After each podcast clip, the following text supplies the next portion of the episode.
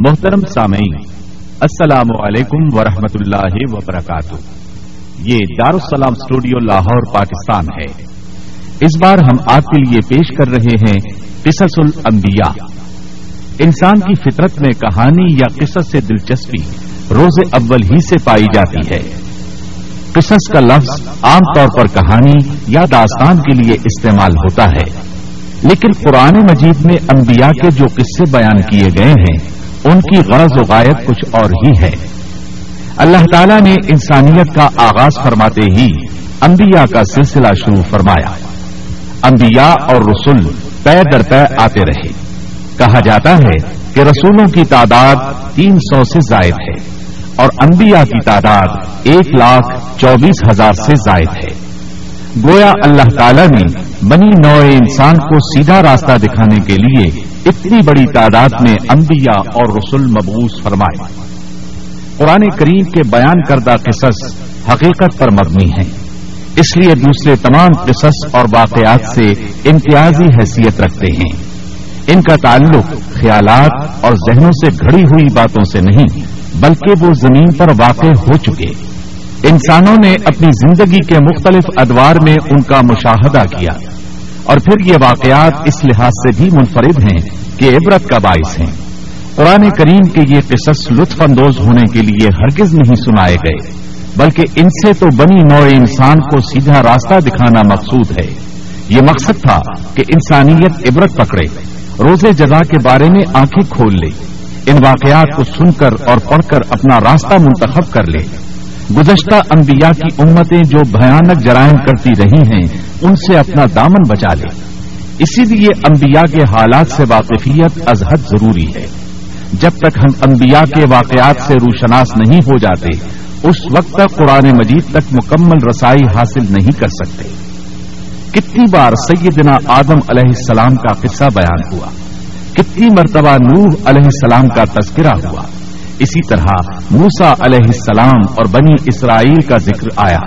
فرعون کا واقعہ بیان ہوا موسا علیہ السلام اور فرعون کا ذکر تو قریب قریب ستر مقامات پر آیا ہے اور مسلسل قصہ بیان ہوتا رہتا ہے کتنی صورتوں کا نام انبیاء کے ناموں سے منسوب ہے لہذا جو شخص ان قصص سے لا علم ہے وہ قرآن کے ایک بڑے حصے سے محروم ہے ان واقعات سے رہنمائی حاصل کرنے سے ایک مقصد یہ بھی ہے کہ دعوت اللہ کا راستہ معلوم ہو جائے لوگوں کو اللہ کی طرف بلانے کا ڈھنگ ہمیں آ جائے اللہ کرے ہم بھی ان لوگوں میں شامل ہو جائیں جو اللہ کی طرف دعوت دیتے ہیں ہم بھی نیکی کا حکم کرنے اور برائی سے روکنے والے بن جائیں امر بالمعروف اور نہیں انل منکر کے صحیح راستے پر چلنا اس وقت تک ممکن نہیں جب تک کہ ہمارے سامنے کوئی ایسا نمونہ موجود نہ ہو جس کے مطابق ہم اپنے آپ کو چلا سکیں اور صاف ظاہر ہے سب سے عظیم اور بے مثال نمونہ نبی اکرم صلی اللہ علیہ وسلم کی مبارک شخصیت ہے جیسا کہ اللہ تعالیٰ فرماتے ہیں لقد كان لكم في الله أسوة حسنة یقیناً تمہارے لیے رسول اللہ کی زندگی بہترین نمونہ ہے رسول اکرم صلی اللہ علیہ وسلم کے بعد سب سے نمایاں مثال اور نمونہ باقی تمام انبیاء کرام ہیں پھر صحابہ کرام اور صالح لوگ بھی نمونہ ہیں انبیاء کرام کے واقعات پرانے کریم کے ذریعے ہم تک پہنچے ہیں اسی طرح نبی کریم صلی اللہ علیہ وسلم کی سیرت مبارکہ اور آپ کی احادیث مبارکہ سے بھی ہمیں ان کے حالات اور واقعات معلوم ہوئے ہیں نیز تاریخ کی کتب میں بھی ان کے تذکرے موجود ہیں انبیاء کے موضوع پر لکھی جانے والی کتب میں سے واضح اور نمایاں حیثیت امام ابن کثیر رحمہ اللہ کی کتاب قصص الانبیاء ہے اس کے علاوہ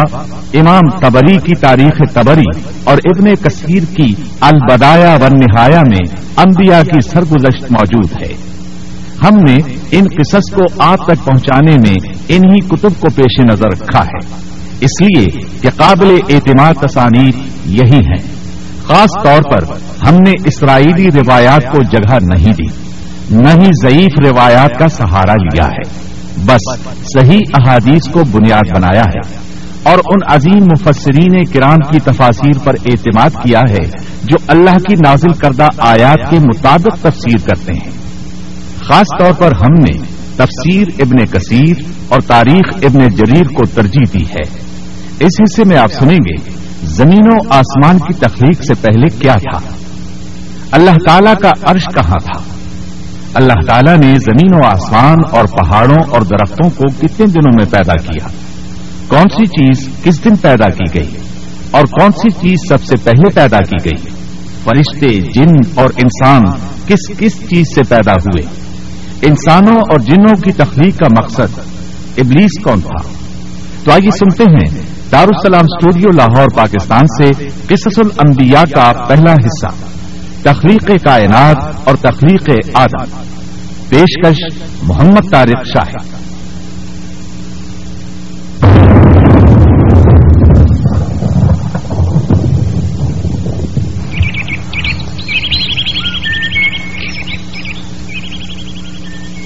اللہ تعالی فرماتے ہیں الله خالق كل شيء وهو على كل شيء وكيل اللہ ہر چیز کا پیدا کرنے والا ہے اور وہی ہر چیز پر قدرت رکھنے والا ہے الله الذي خلق السماوات والأرض وما بينهما في ستة أيام ثم استوى على العرش اللہ تعالیٰ وہ ہے جس نے آسمانوں زمین اور ان کے درمیان کی سب چیزوں کو چھ دن میں پیدا کر دیا پھر عرش پر جلوہ فرما ہوا مزید اللہ تعالی سورت الحدید آیت چار میں فرماتے ہیں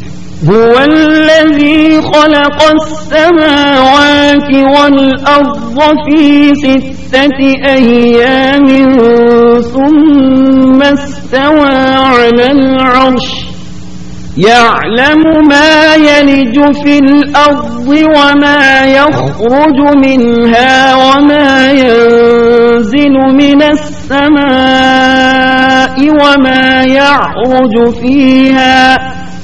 وهو معكم أينما كنتم والله بما تعملون بصير وہی ہے جس نے آسمانوں اور زمین کو چھ دن میں پیدا کیا پھر عرش پر جلوہ فرما ہوا وہ خوب جانتا ہے اس چیز کو جو زمین میں جائے اور جو اس سے نکلے اور جو آسمان سے نیچے آئے اور جو کچھ اس میں چڑھ کر جائے اور جہاں کہیں تم ہو وہ تمہارے ساتھ ہے اور اللہ تمہارے اعمال کو دیکھ رہا ہے اسی طرح اللہ تعالی سورہ ہود آئے ساتھ میں فرماتے ہیں اور اللہ ہی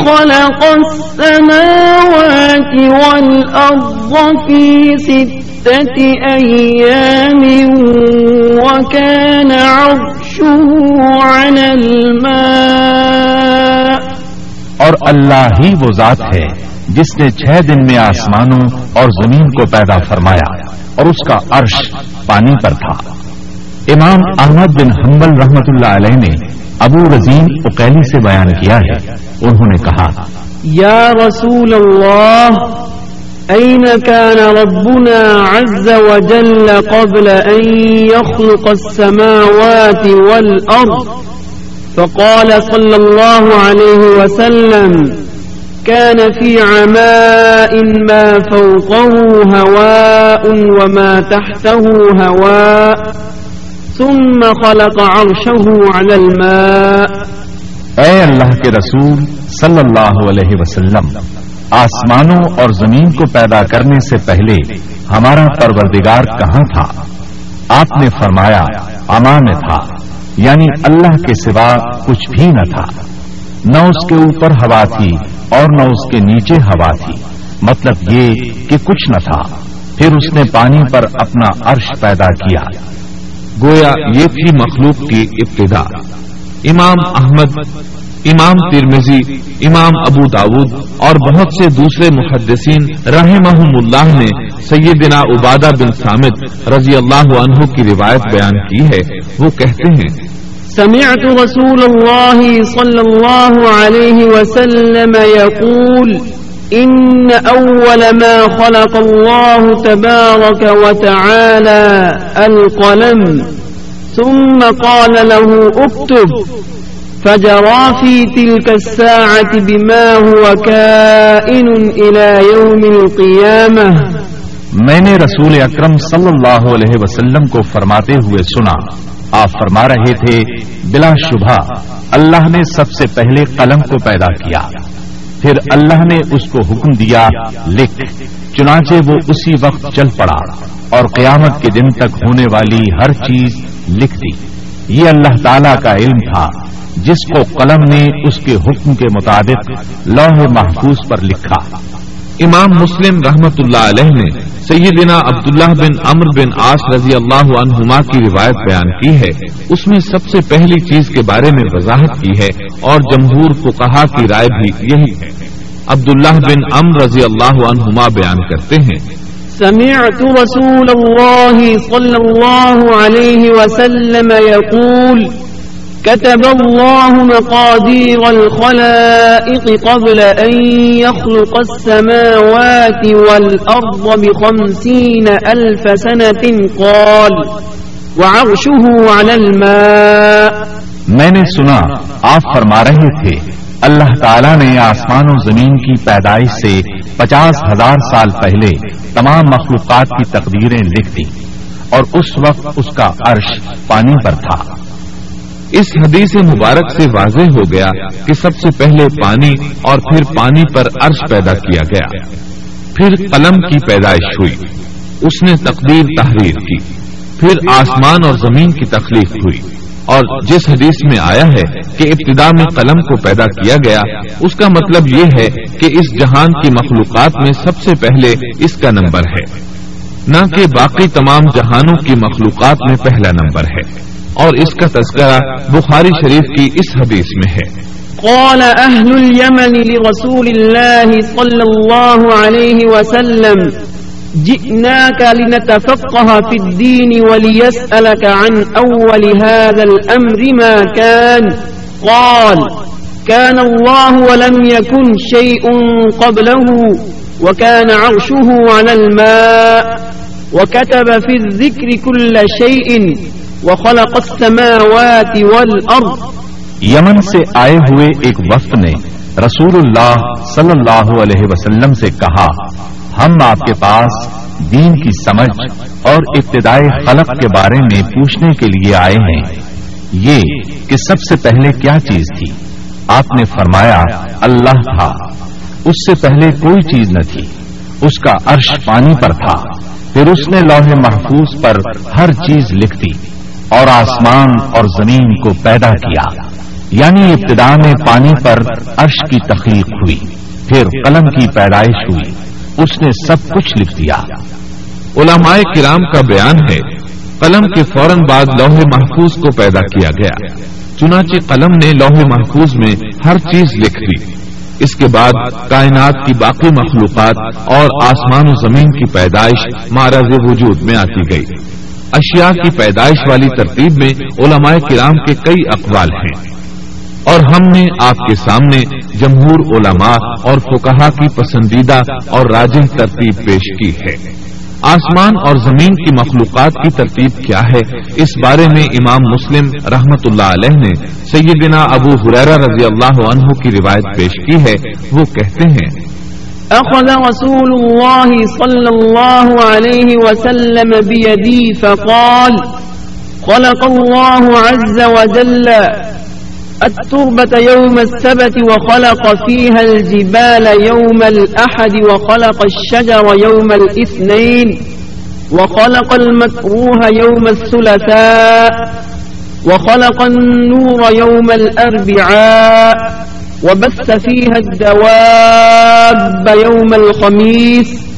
وخلق آدم عليه السلام بعد العصر من يوم الجمعة في آخر الخلق في آخر ساعة من ساعات الجمعة فيما بين العصر إلى الليل نبی اکرم صلی اللہ علیہ وسلم نے میرا ہاتھ پکڑا اور فرمایا اللہ تعالیٰ نے ہفتے کے دن مٹی کو پیدا کیا اتوار کے دن زمین میں پہاڑ پیر کے دن درخت منگل کے دن تکالیف مسائب جراثیم اور بیماریاں بدھ کے دن نور کو جمعرات کے دن زمین میں چوپایوں کو پھیلا دیا اور تمام مخلوقات نے جمعے کے دن کی آخری گھڑیوں یعنی عصر سے رات کے درمیان میں آدم علیہ السلام کو پیدا کیا مطلب یہ کہ ابتدائی آفرینش میں جن مخلوقات کی تخلیق ہوئی ان میں سے آخری مخلوق انسان تھا اس حدیث میں مختلف حالات کو نہایت وضاحت سے بیان کیا گیا ہے اس سے بخوبی پتہ چل گیا کہ ابتدائی مخلوقات کی ترتیب کیا کی ان میں سے آخری نمبر آدم علیہ السلام کا تھا جبکہ آدم علیہ السلام نسل انسانی میں سب سے پہلے اور تمام انسانوں کے باپ ہیں انسانوں سے پہلے فرشتے اور جن پیدا ہو چکے تھے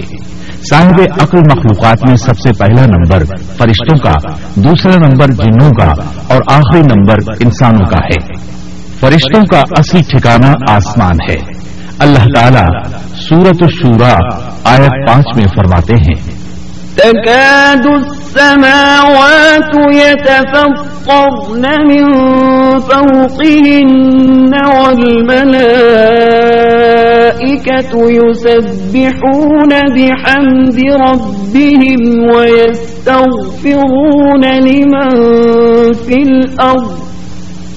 ألا إن الله هو الغفور الرحيم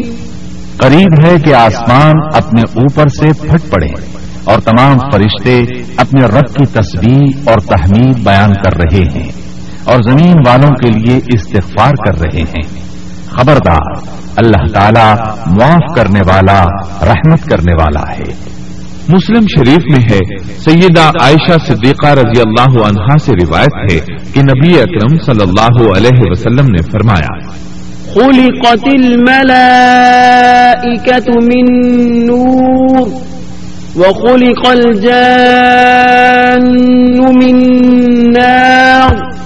وخلق نار آدم مما وصف لكم فرشتوں کو نور سے اور جنوں کو آگ سے پیدا کیا گیا اور آدم کو اس چیز سے پیدا کیا گیا جو تمہارے لیے بیان کر دی گئی یعنی مٹی سے فرشتوں کی تخلیق کے بعد جنوں کو پیدا کیا گیا جنوں کو بھی انسانوں سے پہلے پیدا کیا گیا تھا جیسا کہ اللہ تعالیٰ سورت الحجر آیت ستائیس میں فرماتے ہیں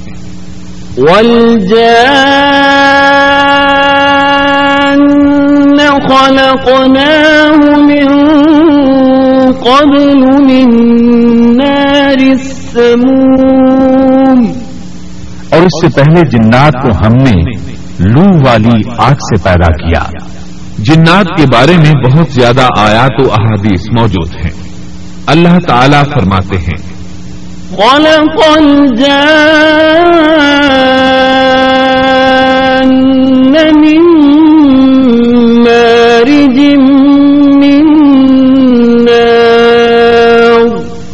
اور جنات کو آگ کے شعلے سے پیدا کیا گیا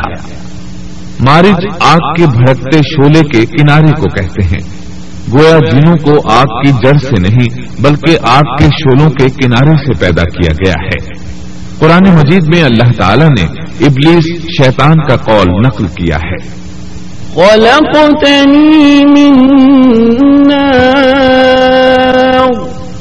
تو نے مجھے آگ سے پیدا کیا اسی طرح پہلے بھی بیان ہو چکا ہے کہ اللہ نے فرمایا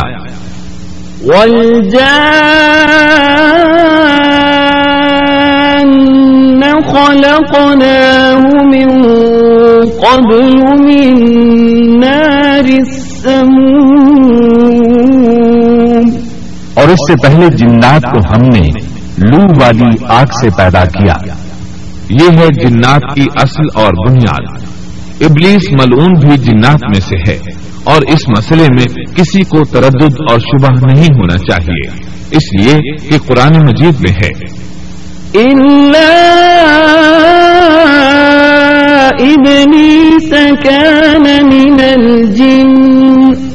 اور ابلیس جنوں میں سے تھا مطلب یہ کہ وہ فرشتوں میں سے نہیں تھا حسن بصری رحمت اللہ علیہ فرماتے ہیں وہ پلک جھپکنے کے برابر بھی فرشتوں کی جنس میں داخل نہیں ہوا اور نہ ہی وہ کبھی فرشتوں میں شمار ہوا ہے وہ جنات میں سے ہے کیونکہ اس نے خود اقرار کیا تھا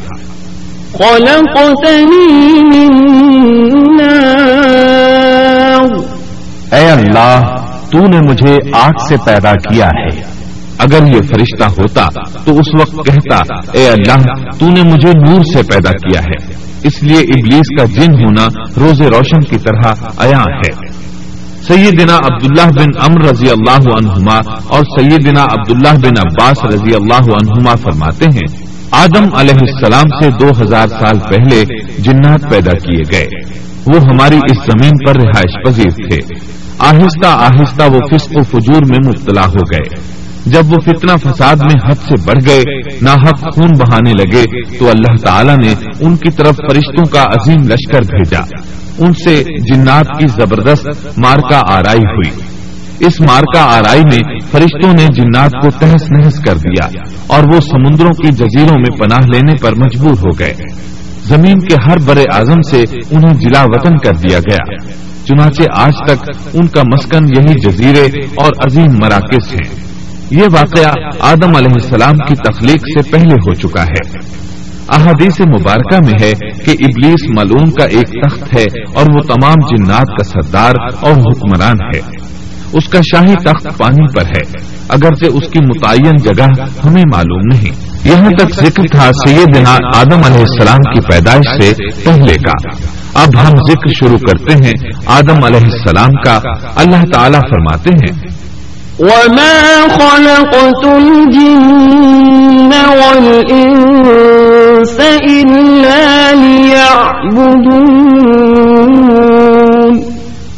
جنوں اور انسانوں کو اپنی عبادت کے لیے پیدا کیا ہے اللہ تعالیٰ نے ہمارے باپ کو کیوں پیدا فرمایا ہمیں کیوں پیدا فرمایا تاکہ ہم اس کی عبادت کریں اگرچہ وہ عبادت کا محتاج نہیں وہ تو بے نیاز ہے البتہ ہم اس کے محتاج ہیں اس کے اسما بہترین اور حسین ہیں وہ عالیشان صفات کا مالک ہے اس نے اپنے ناموں کے آثار ظاہر کرنے کے لیے مخلوق کو پیدا فرمایا رحمت کے آثار قدرت کے آثار جبر اور طاقت کے آثار اور حکمت کے آثار ظاہر کرنے کے لیے مخلوقات کو پیدا فرمایا ورنہ وہ کسی چیز کا محتاج نہیں آدم علیہ السلام کی تخلیق سے پہلے ہی اس بارے میں اللہ تعالیٰ کا فرشتوں سے مکالمہ ہوا اللہ تعالیٰ نے فرمایا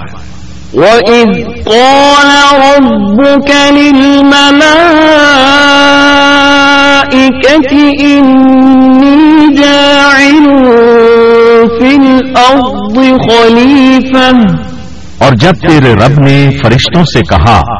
میں زمین میں ایک خلیفہ بنانے والا ہوں خلیفہ سے مراد ہے نائب اور یہ کہ اس کی نسل میں سے ہر ایک دوسرے کا خلیفہ ہوگا جبکہ سیدنا ابو بکر صدیق رضی اللہ عنہ نبی اکرم صلی اللہ علیہ وسلم کے خلیفہ ہوئے سو اللہ نے ایک خلیفہ بنانے کا ارادہ فرمایا جو زمین میں حکومت کرے اور اس کو آباد کرے چنانچہ اللہ تعالی نے فرمایا اللہ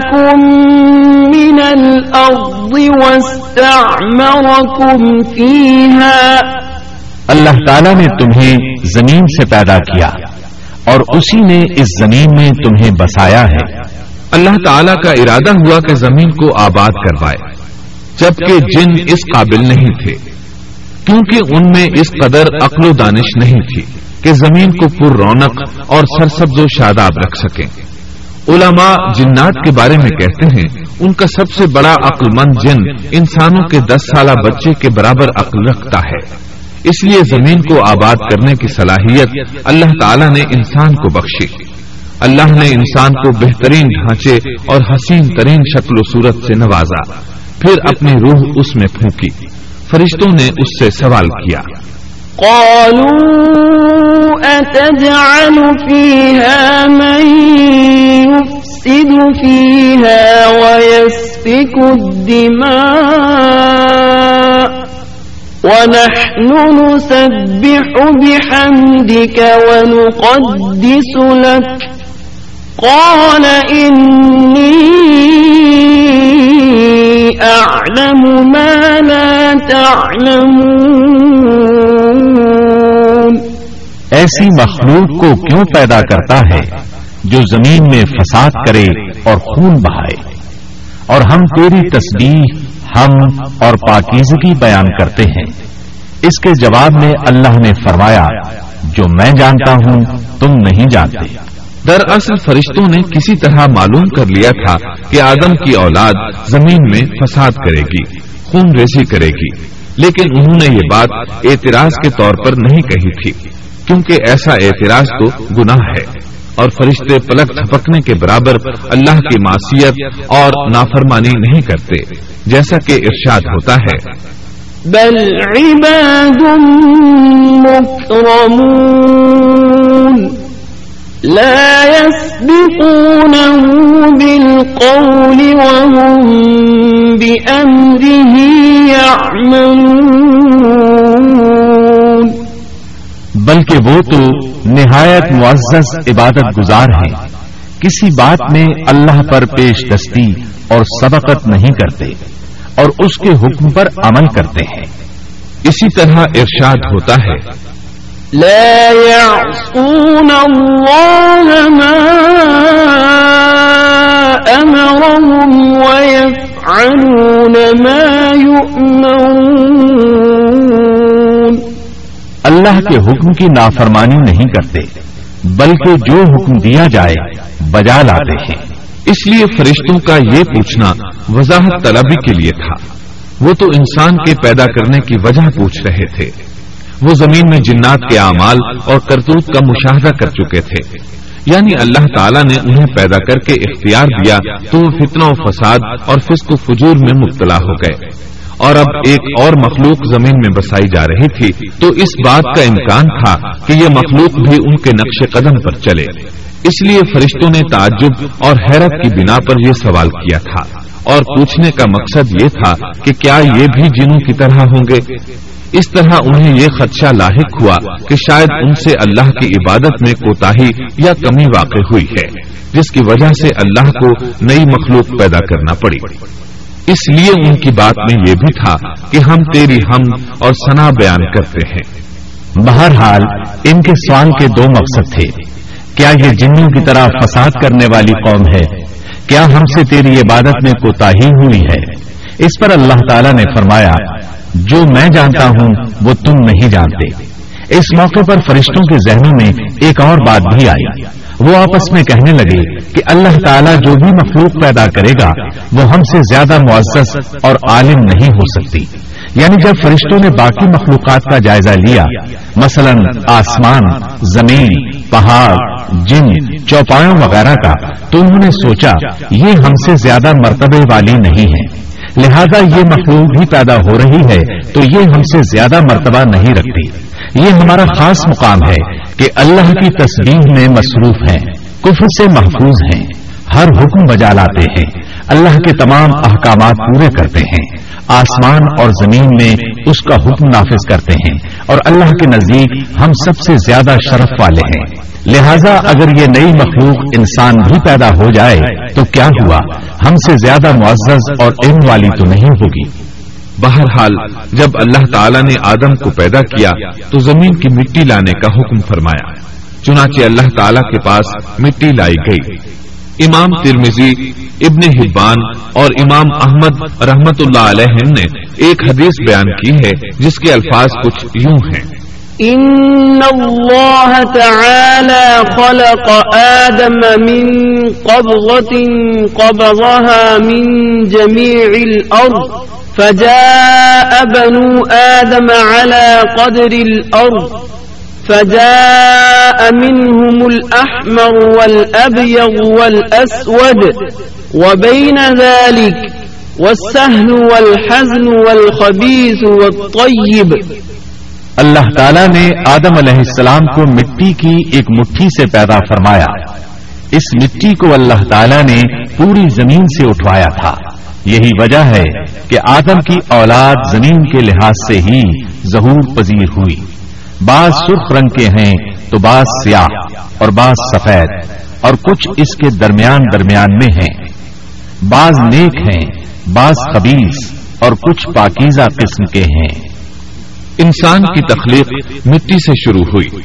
اس مٹی کو پانی سے ترک کیا گیا تو یہ تین بن گئی اسی وجہ سے قرآن مجید کی بعض آیات میں تراب کا لفظ آیا ہے تراب خشک مٹی کو کہتے ہیں اور بعض آیات میں تین کا لفظ آیا ہے تین تر اور بھیگی مٹی کو کہتے ہیں اللہ تعالیٰ فرماتے ہیں خلا من تراب یعنی آدم کو تراب سے پیدا کیا گیا مٹی کی عام حالت کو تراب کہتے ہیں اور فرمایا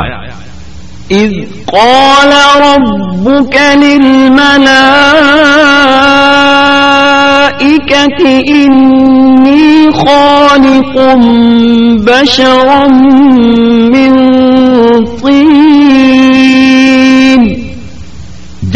رب نے فرشتوں سے کہا کہ میں مٹی سے بشر کو پیدا کرنے والا ہوں جب اس مٹی کو پانی سے زیادہ بھگویا گیا تو وہ لیزدار ہونا شروع ہو گئی اسی لیے اللہ تعالی نے فرمایا ہم نے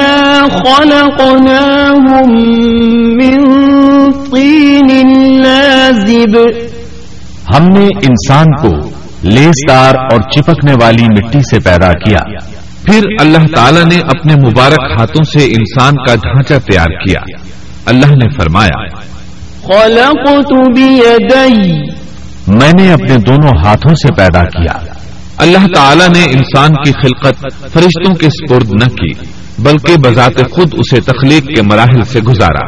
اور اپنے ہاتھوں سے اس کی تصویر کشی کی اللہ نے انسان کو پہلے ایک مورتی کی صورت میں ڈھالا اس کے بعد ایک مقررہ مدت تک چھوڑے رکھا یہاں تک کہ گیلی مٹی خشک ہو گئی اور اس کا رنگ سیاہ ہو گیا بدبو آنے لگی پھر وہ کھنکھناتی مٹی میں بدل گئی اور آخر کار آگ پر پکی ہوئی مٹی یعنی فخار ٹھیکری کی صورت اختیار کر گئی جس سے مٹکے وغیرہ تیار کیے جاتے ہیں سیاہ مٹی کو ہما ان کہتے ہیں اور بدبودار کو مسنون کہتے ہیں اور کھنکھنا کر بولنے والی مٹی کو سلسال کہتے ہیں اور ٹھیکری کی طرح کی مٹی کو الفخار کہتے ہیں مختلف آیات میں یہ الفاظ وارد ہوئے ہیں وَلَقَدْ خَلَقْنَاكُمْ ثُمَّ صَوَّرْنَاكُمْ ہم نے تمہیں پیدا کیا اور پھر ہم ہی نے تمہاری صورت بنائی اور فرمایا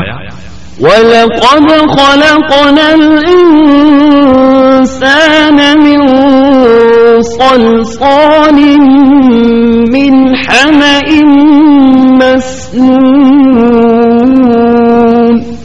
اور یقیناً ہم نے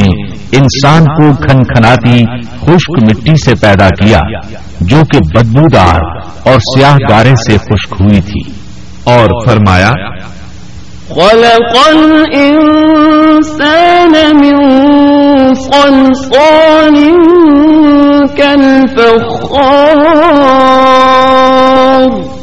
اللہ نے انسان کو کھنکھناتی مٹی سے پیدا کیا جو کہ ٹھیکری کی طرح تھی ان تمام آیات کریمہ میں کوئی تناقض تعارض اور اختلاف نہیں اس لیے کہ ان مختلف آیات میں انسان کو اس کی تخلیق کے مختلف مراحل کی یاد دہانی کرائی گئی ہے خلاصہ کلام یہ ہوا کہ تخلیق کے عمل کا پہلا مرحلہ تراب تھا یعنی عام حالت والی خشک مٹی پھر تین یعنی بھگوئی ہوئی مٹی پھر لیس دار مٹی یعنی سلسال پھر ٹھیکری کی طرح کی مٹی یعنی فخار اور یہ کام جمعے کی آخری گھڑی میں کیا گیا اور یہ دن اللہ کے لحاظ سے شمار ہونے والے دنوں میں سے ہمارے دنوں کی طرح نہ تھا ہمارے اور اللہ کے دن مختلف ہیں تخلیق آدم دراصل اللہ کا کرشمہ ہے انسانوں کو ایک صورت عطا کی گئی اس مرحلے کا تذکرہ بخاری اور مصنب احمد کی ایک روایت میں ہے خلق الله آدم آدم وطوله ستون ذراعا فكل من يدخل الجنة على صورة فلم يزل الخلق ينقص حتى الآن اللہ نے آدم کو پیدا کیا اور ان کا قد ساٹھ ہاتھ یا ساٹھ میٹر لمبا تھا تمام جنتی لوگ اس قد آدم کے ساتھ جنت میں داخل ہوں گے اور اس وقت سے لے کر آج تک مخلوق کا قد کم ہوتا چلا آ رہا ہے بعد والے لوگ گزشتہ زمانے کے لوگوں سے ہمیشہ چھوٹے قد کے ہوتے چلے آ رہے ہیں بہرحال سب سے پہلے اور سب سے لمبے انسان آدم علیہ السلام تھے امام احمد نے منفرد طور پر ایک روایت بیان کی ہے اس میں رسول اکرم صلی اللہ علیہ وسلم نے آدم علیہ السلام کی لمبائی ساٹھ ہاتھ یعنی ساٹھ میٹر اور چوڑائی سات ہاتھ بیان فرمائی ہے سبحان اللہ سیدنا آدم کس قدر زخیم اور عظیم مخلوق تھے صحیح مسلم اور مسند احمد کی روایت میں ہے لما خلق الله آدم تركه ما شاء أن يدع فجعل إبليس يطيف به ينظر إليه فلما رآه أجوف عرف أنه خلق لا يتمالك اللہ نے آدم کو پیدا کیا تو اسے اپنی منشا کے مطابق کچھ عرصہ ڈھانچے کی صورت میں چھوڑے رکھا ابلیس اس کے ارد گرد چکر لگانے لگا اس نے دیکھا کہ وہ پیٹ والا ہے وہ سمجھ گیا کہ یہ مخلوق اپنے آپ پر کنٹرول نہیں کر سکے گی اس حدیث سے معلوم ہوتا ہے کہ انسانوں کی طرح جنات کا پیٹ نہیں ہے صرف انسان ایسا ہے جس کا اندر والا حصہ کھوکھلا ہے بہرحال اللہ نے انسان کو اس شکل و صورت میں پیدا فرمایا احادیث مبارکہ میں آدم علیہ السلام اور ابلیس ملوم کا قصہ تفصیل سے بھی موجود ہے اور مختصر بھی مثلا تفسیر تبری میں سیدنا عبداللہ بن عباس رضی اللہ عنہما سے روایت ہے اللہ تعالیٰ نے آدم علیہ السلام کی مٹی کا حکم دیا مٹی لائی گئی اللہ تعالیٰ نے آدم علیہ السلام کو لیس دار اور بدبو دار سیاہ مٹی سے پیدا فرمایا اور یہ کام اللہ نے اپنے مبارک ہاتھوں سے کیا آدم چالیس راتیں مجسمے کی صورت میں پڑے رہے جسم موجود تھا لیکن روح نہیں تھی ابلی ساتا اس ڈھانچے کو ٹھوکر لگاتا تو جسم سے ایسی آواز نکلتی جیسے خالی مٹکے پر ہاتھ مارنے سے نکلتی ہے اسی لیے اللہ نے بھی فرمایا ہے کہ وہ کھن خنکھنا مٹی سے پیدا کیے گئے آدم علیہ السلام میں روح ڈالنے سے پہلے ایک مرتبہ فرشتوں کا ان کے پاس سے گزر ہوا تو وہ کچھ گھبرا سے گئے ابلیس کو تو بہت زیادہ گھبراہٹ کا سامنا کرنا پڑا وہ گزرتے ہوئے ٹھوکر مارتا اور کہتا تجھے کسی خاص مقصد کے لیے پیدا کیا گیا ہے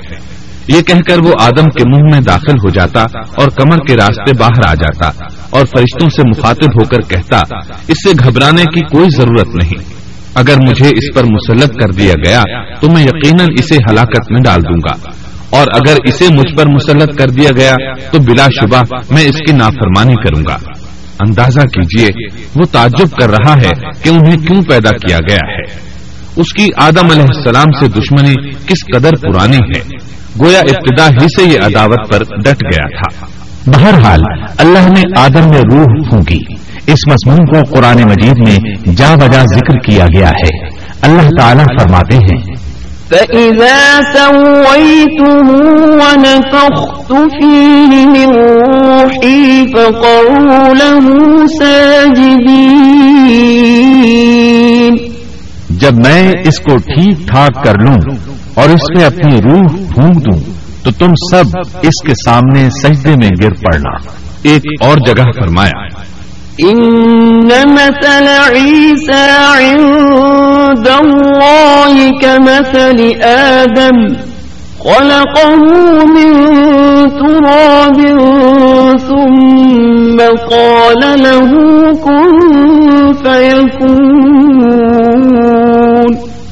اللہ تعالیٰ کے نزدیک عیسیٰ علیہ السلام کی مثال ہو بہو آدم علیہ السلام کی مثال ہے اللہ نے انہیں مٹی سے بنا کر کہا ہو جا وہ ہو گئے اللہ نے آدم علیہ السلام کو مٹی سے پیدا کیا اپنے ہاتھوں سے بنایا پھر اس میں روح پھونکی اس کا مفصل بیان احادیث میں موجود ہے جب ان میں روح پھونکی گئی اور ابتدا میں روح جیسے ہی سر کے اندر داخل ہوئی آدم علیہ السلام کو چھینک آ گئی فرشتوں نے آدم علیہ السلام سے کہا الحمد للہ کہیے انہوں نے کہہ دیا اللہ کی اس تعریف کے جواب میں اللہ تعالیٰ نے فرمایا رحم کا رب یعنی پر تیرا رب رحم فرمائے سبحان اللہ اللہ جلال والاکرام نے آدم علیہ السلام میں روح مکمل ہونے سے پہلے ہی انہیں اپنی رحمت سے سرفراز فرما دیا بہرحال جب روح ان کی آنکھوں میں داخل ہوئی اور انہوں نے جنت کے پھلوں کو دیکھا تو ان میں غور و فکر کرنے لگے جب روح پیٹ میں داخل ہوئی تو کھانے کی طلب محسوس ہوئی ابھی روح ٹانگوں تک پہنچی نہیں اور کھانے کی خواہش پہلے ہی محسوس ہونے لگی اس جلد بازی اور اجلت کی وجہ سے اللہ تعالی نے فرمایا